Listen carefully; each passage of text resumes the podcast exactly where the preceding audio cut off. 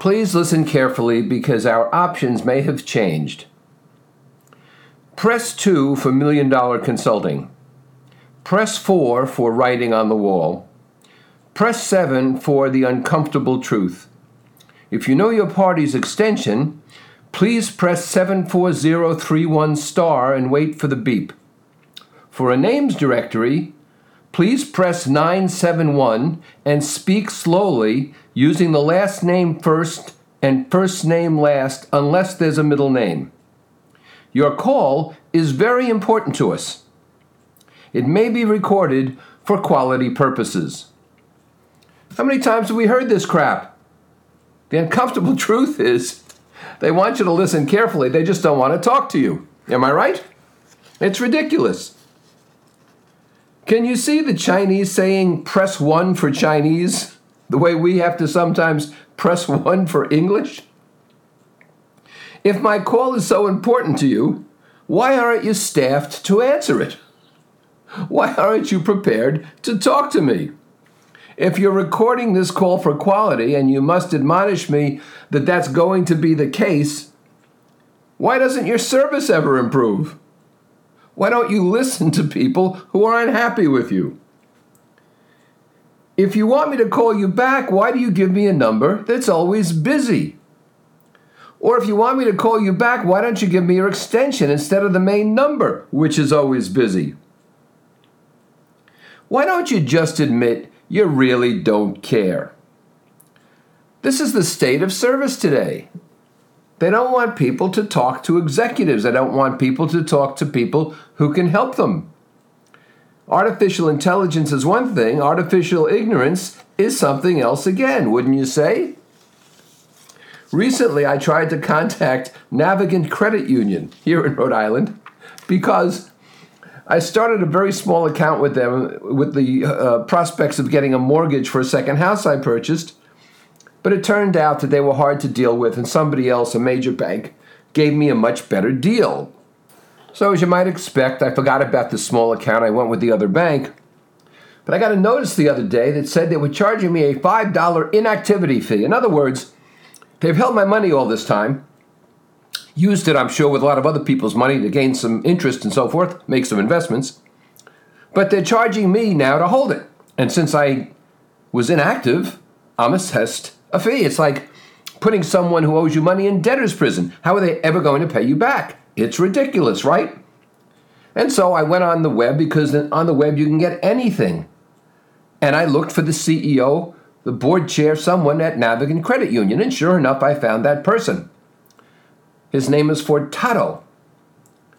However, it was impossible to reach him. There's no headquarters listed anywhere. And all of the phone numbers are the same. All of the phone numbers are to a service line that's never answered.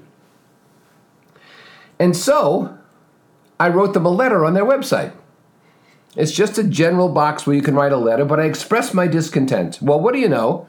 A service person calls me back a couple of hours later and leaves a message on my phone and sarcastically says to me, If I want help, call the very number I had complained to her about. Navigant Credit Union, don't put your money there.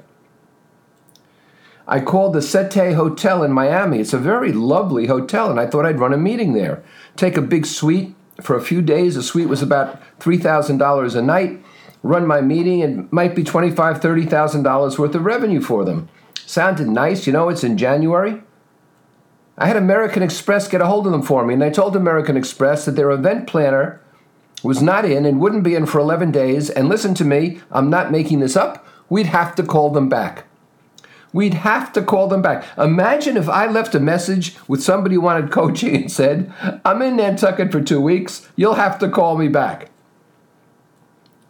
When I asked, I called back and asked for the hotel general manager. I told American Express not to worry about it, I'll take care of it. I always get the general manager when I call. The operator says to me, How can I help you? I said, Get me the hotel general manager. He said, What is this in reference to? I'll direct you to the right party.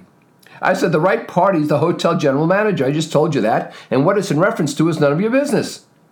So he put me on hold for three minutes and connected me to who? To whom? To the duty manager on the front desk. And so goodbye to the Sete. Setai, it doesn't matter. I won't be there. Now, can you imagine acting that way? I called another hotel once to book a meeting, a Hilton. And I said, I'd like the director of sales. I want to, I want to establish a meeting with you. And the uh, administrative assistant in the sales area said to me, She's in a meeting. She can't talk to you. I said, Really? What kind of meeting is she in? She said to me, She's being trained to increase sales. I said, Let me understand this. She's in a training meeting to increase sales, and I'm here trying to increase her sales. Maybe you should tell her that, and she could tell her colleagues just how effective she is.